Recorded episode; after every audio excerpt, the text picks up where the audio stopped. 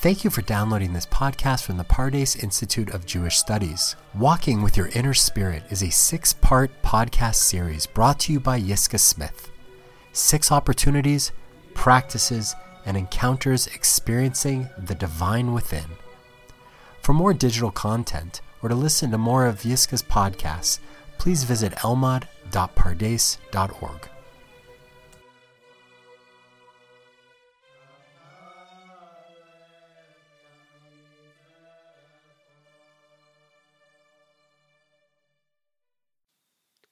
Walking with Your Inner Spirit, Episode 2. Freely speaking to the Creator on your own, with your own words, and at your own particular auspicious time. Have you ever felt that you just want to talk on your own to God? Have you ever felt, without intending to disrespect the Jewish tradition, that at times praying from the prayer book, the Siddur, is more of an arduous task to complete rather than an entryway into experiencing an intimate conversation with God? I want to share a story that probably many of you will find resonates with you. Several years ago, I heard a rabbi discuss or talk about his experience with prayer. I confess that I forgot his name. However, what he said has has made such an impression on me for years. I, I think it perhaps it was 10 years ago that I heard this story. This was a man in, I'd say in his mid 40s, a teacher in yeshiva, raised in a what people would consider to be an orthodox observant home from when he was born went to yeshiva his whole life was quite fluent in the mechanics of tefillah and he would have his particular Beit Knesset, his synagogue that he would attend every Shabbat here in Yerushalayim.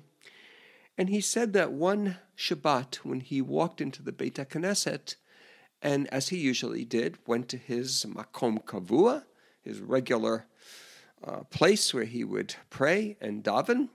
He went to open up the siddur, and he just, for one second, for one moment, realized, I can't do this today. He didn't explain the reasons, he didn't give the particulars, but he did say he had a very difficult week. He endured a lot of suffering. We have no idea what happened to this man during the week, but he did convey in very clear terms that it was a very difficult week.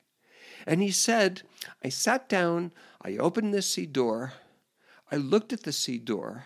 Now, remember, this is a man, Chevre, that has been praying out of the Siddur his whole life from when he was a child. And he basically said, I can't do this today. I just cannot do this. So he closed the siddur and he started, he began for the first time in his life to speak to Hashem, to God, to the divine within him, to the Almighty around him. he began to speak freely with his own feelings, with his own words, expressing his own sentiments. And a grown man, husband, father, member of the community, he began to sob. He began to sob, and what he says in conclusion was remarkable. He explained that this was the first time in his life that he felt he really spoke to God from his heart. He did not discount, he did not diminish the importance of being committed halachically, from a Jewish legal point of view, from a traditional point of view, from his community expectations of him participating in a minyan point of view. He did not discount that. Rather, he said, for the first time in my life, I tasted spontaneous, deep prayer from deep inside of my heart. I thought it would be of value to share that story with you. I hope that none of us have to wait a whole lifetime, basically, or much of our lives, following a week of suffering and sadness that brings us to a place where we cannot open the siddur. I bless us that we're always able to open up the siddur and pray, and at the same time be able to do what this rabbi did, what this man did here in Yerushalayim on that Shabbat morning in his Beit HaKnesset, rather than it being either or. Let it be both. In fact, when the men of the Great Assembly, the Anshe Knesset Hagdolah, at the beginning of the Bayit Sheni, at the beginning of the Second Temple period, approximately 2,500 years ago, when they established the original silent prayer, Ha-Tfilah, the prayer, Ha-Amidah, the prayer that we say silently when we are standing, channeling 18 blessings from high above, referred to also simply as the 18, Hashmona Esrei.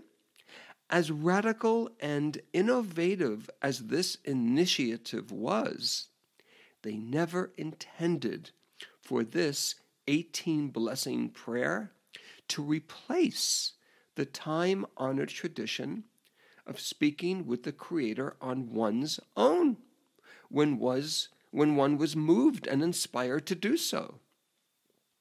A 19th blessing was added a little more than 500 years later during the period of the sadistic and cruel Roman leader Hadrian. However, the prayer has retained the name the 18, Hashmona Esrei. More recently, Rabbi Nachman of Breslov in the 18th century established the practice of hitbodedut. The word itself means to cause oneself to be alone, which clearly is contrary to praying in the traditional quorum, prayer quorum, referred to as the minyan. He stressed to his followers the importance of spending a significant, dedicated time each morning talking to God alone in solitary spiritual practice.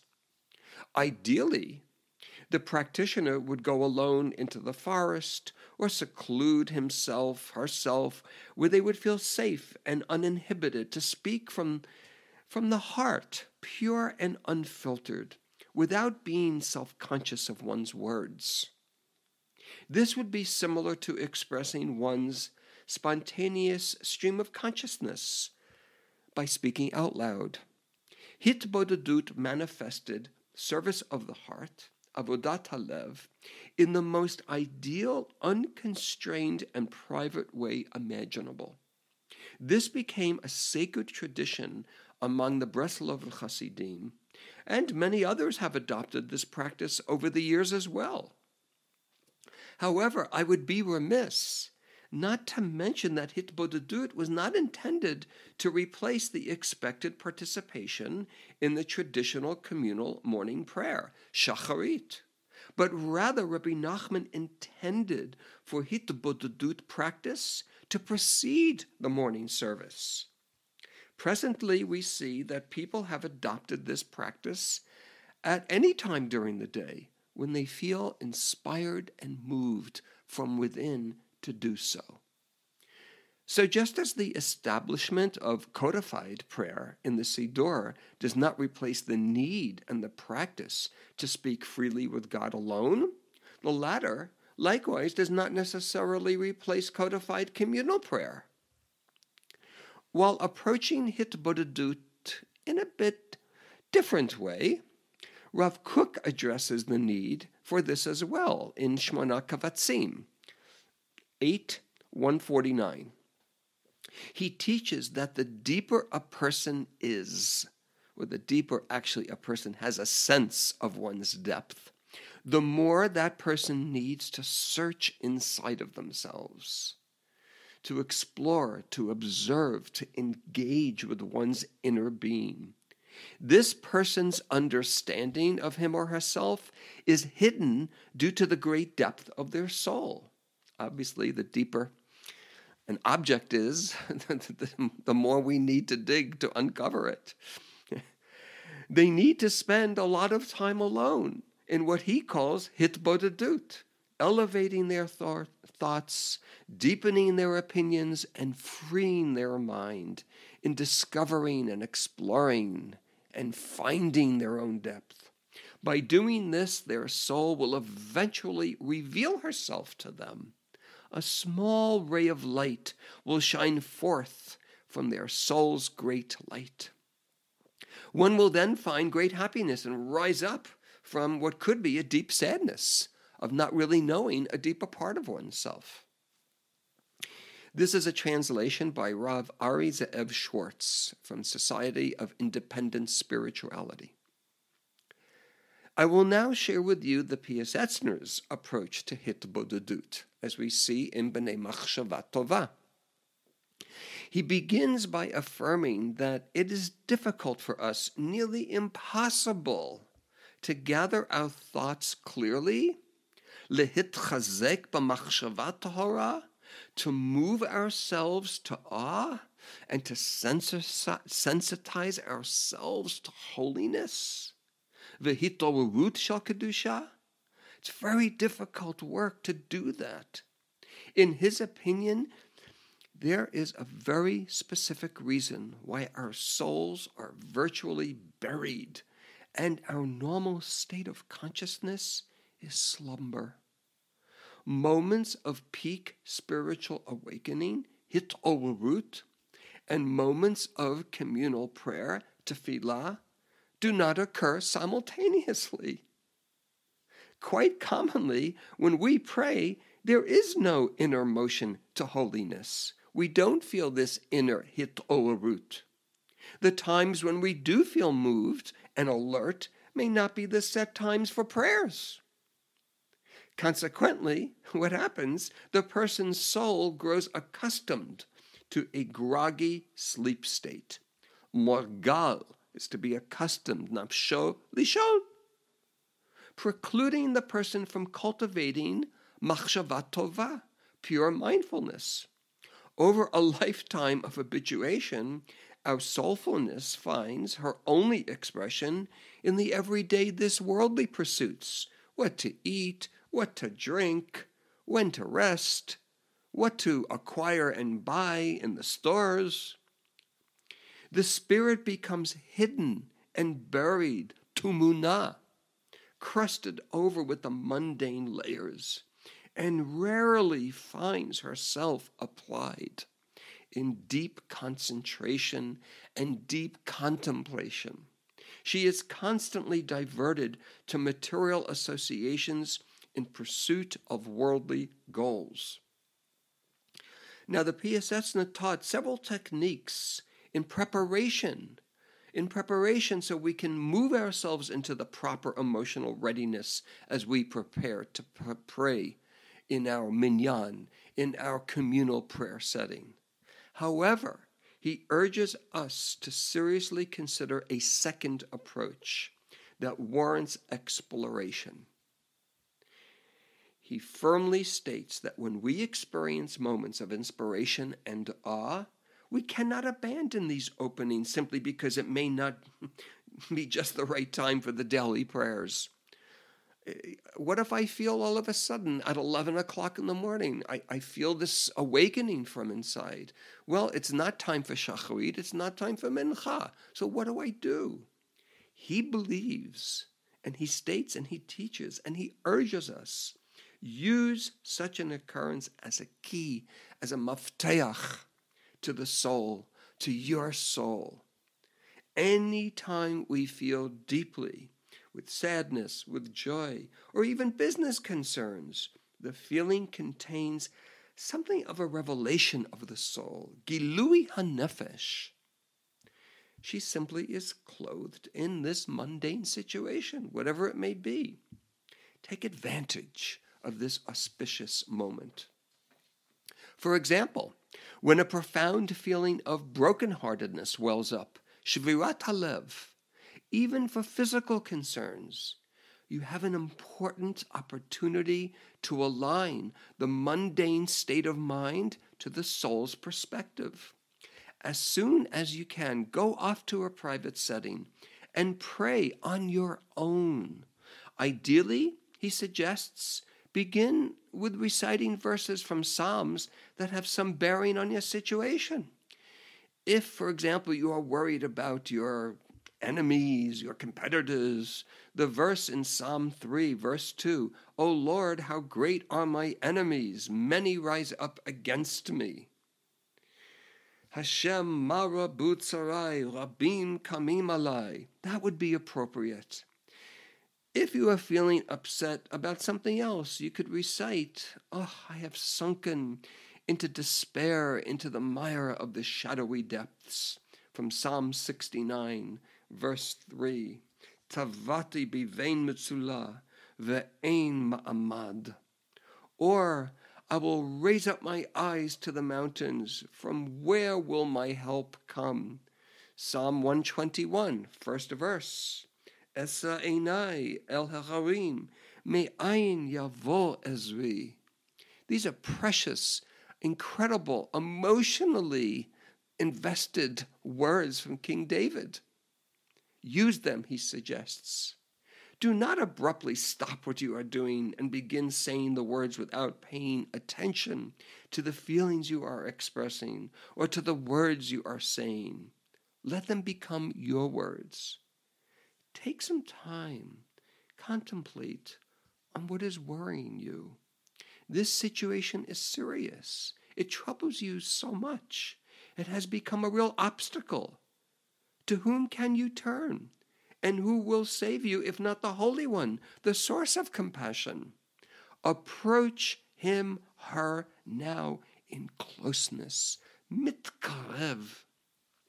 Visualize in your mind that you are standing in his, her presence, directly before God, before your Creator, before Ribono Shel Olam, and pour out your heart Again, O God, how great are my enemies. Many rise up against me.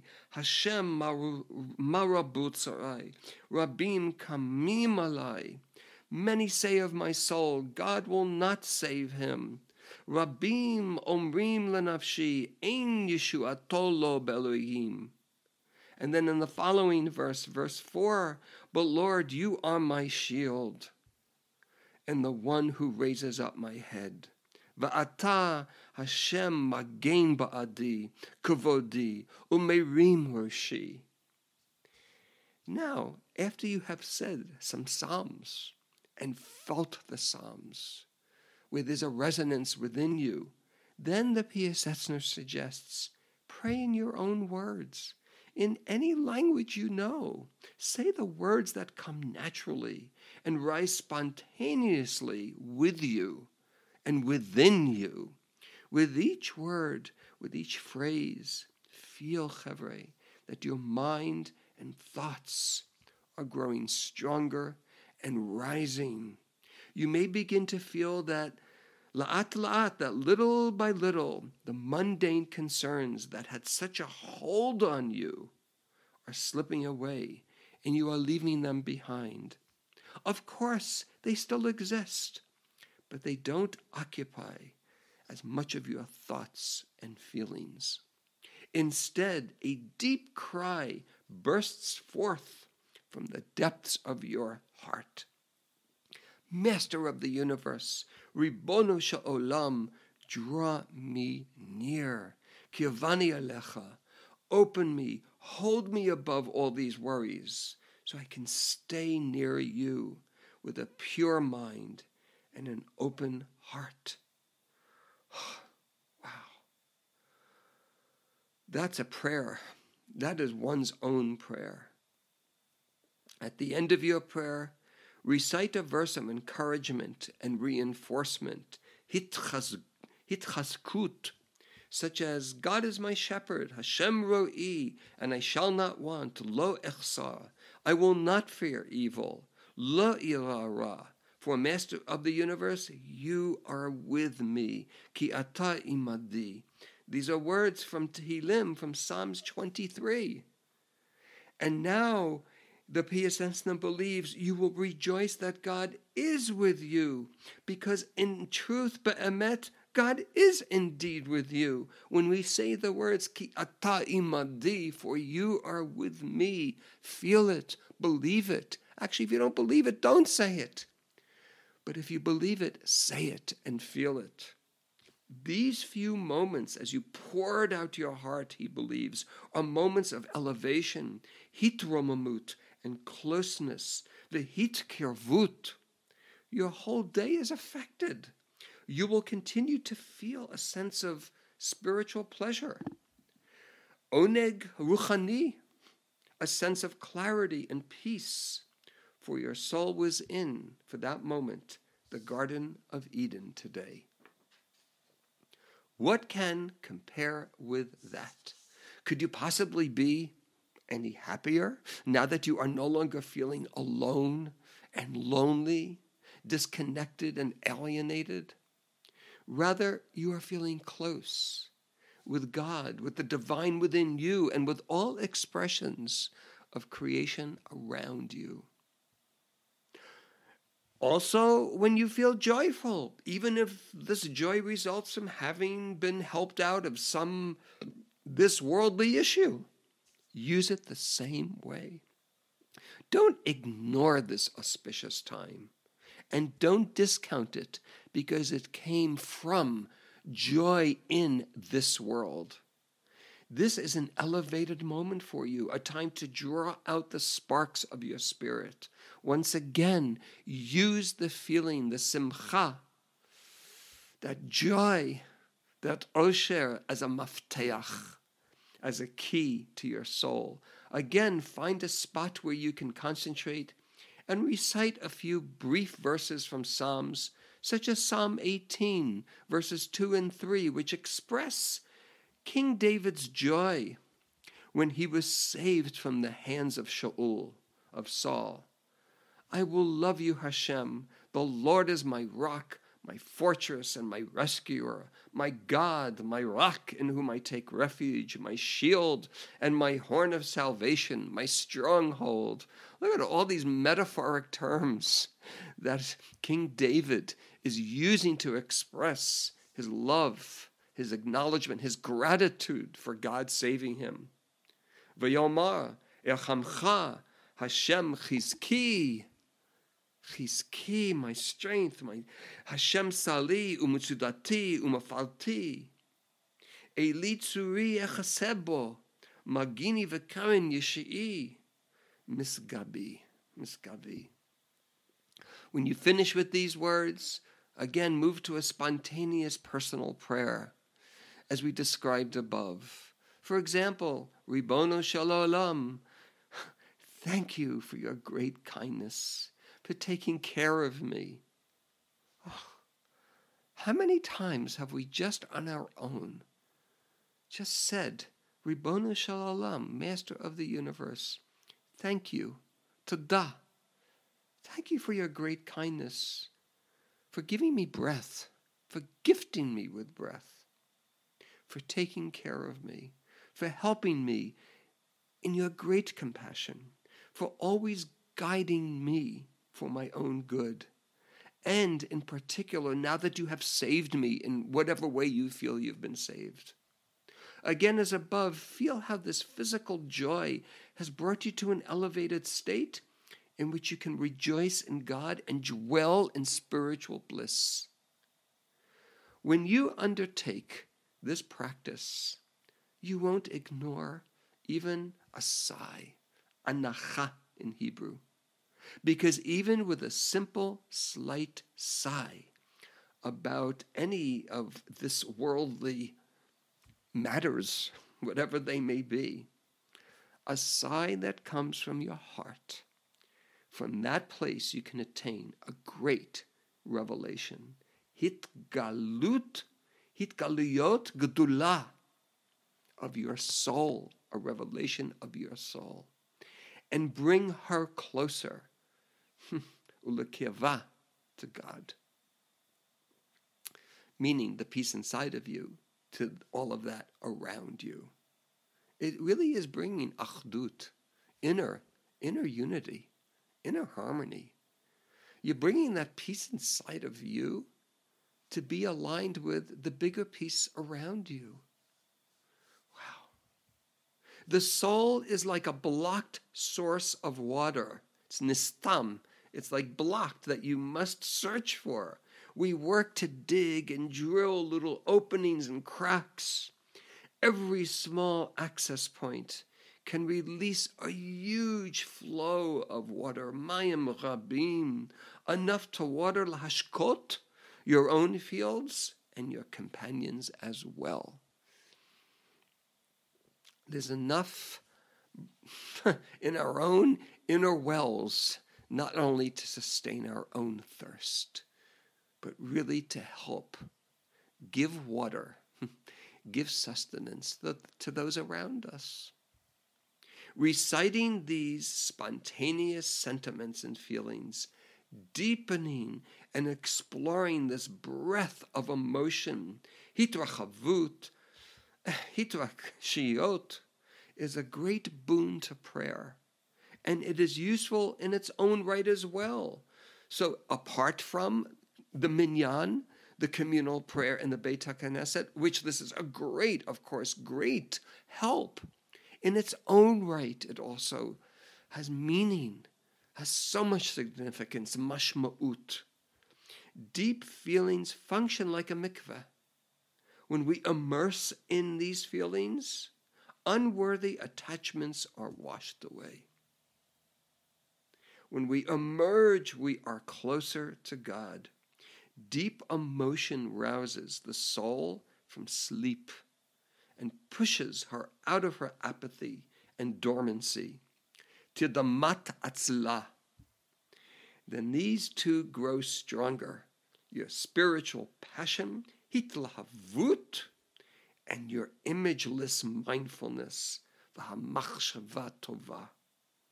As our capacity for sustained and focused practice increases, the spiritual dimensions of our own personality emerge to the point where we can rouse ourselves to greater inspiration and passion at any time.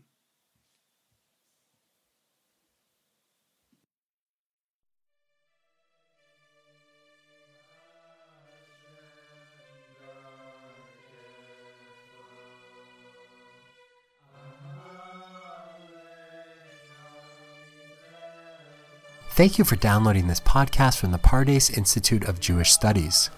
For more digital content or to listen to more of Yiscah's podcasts, please visit elmad.pardes.org.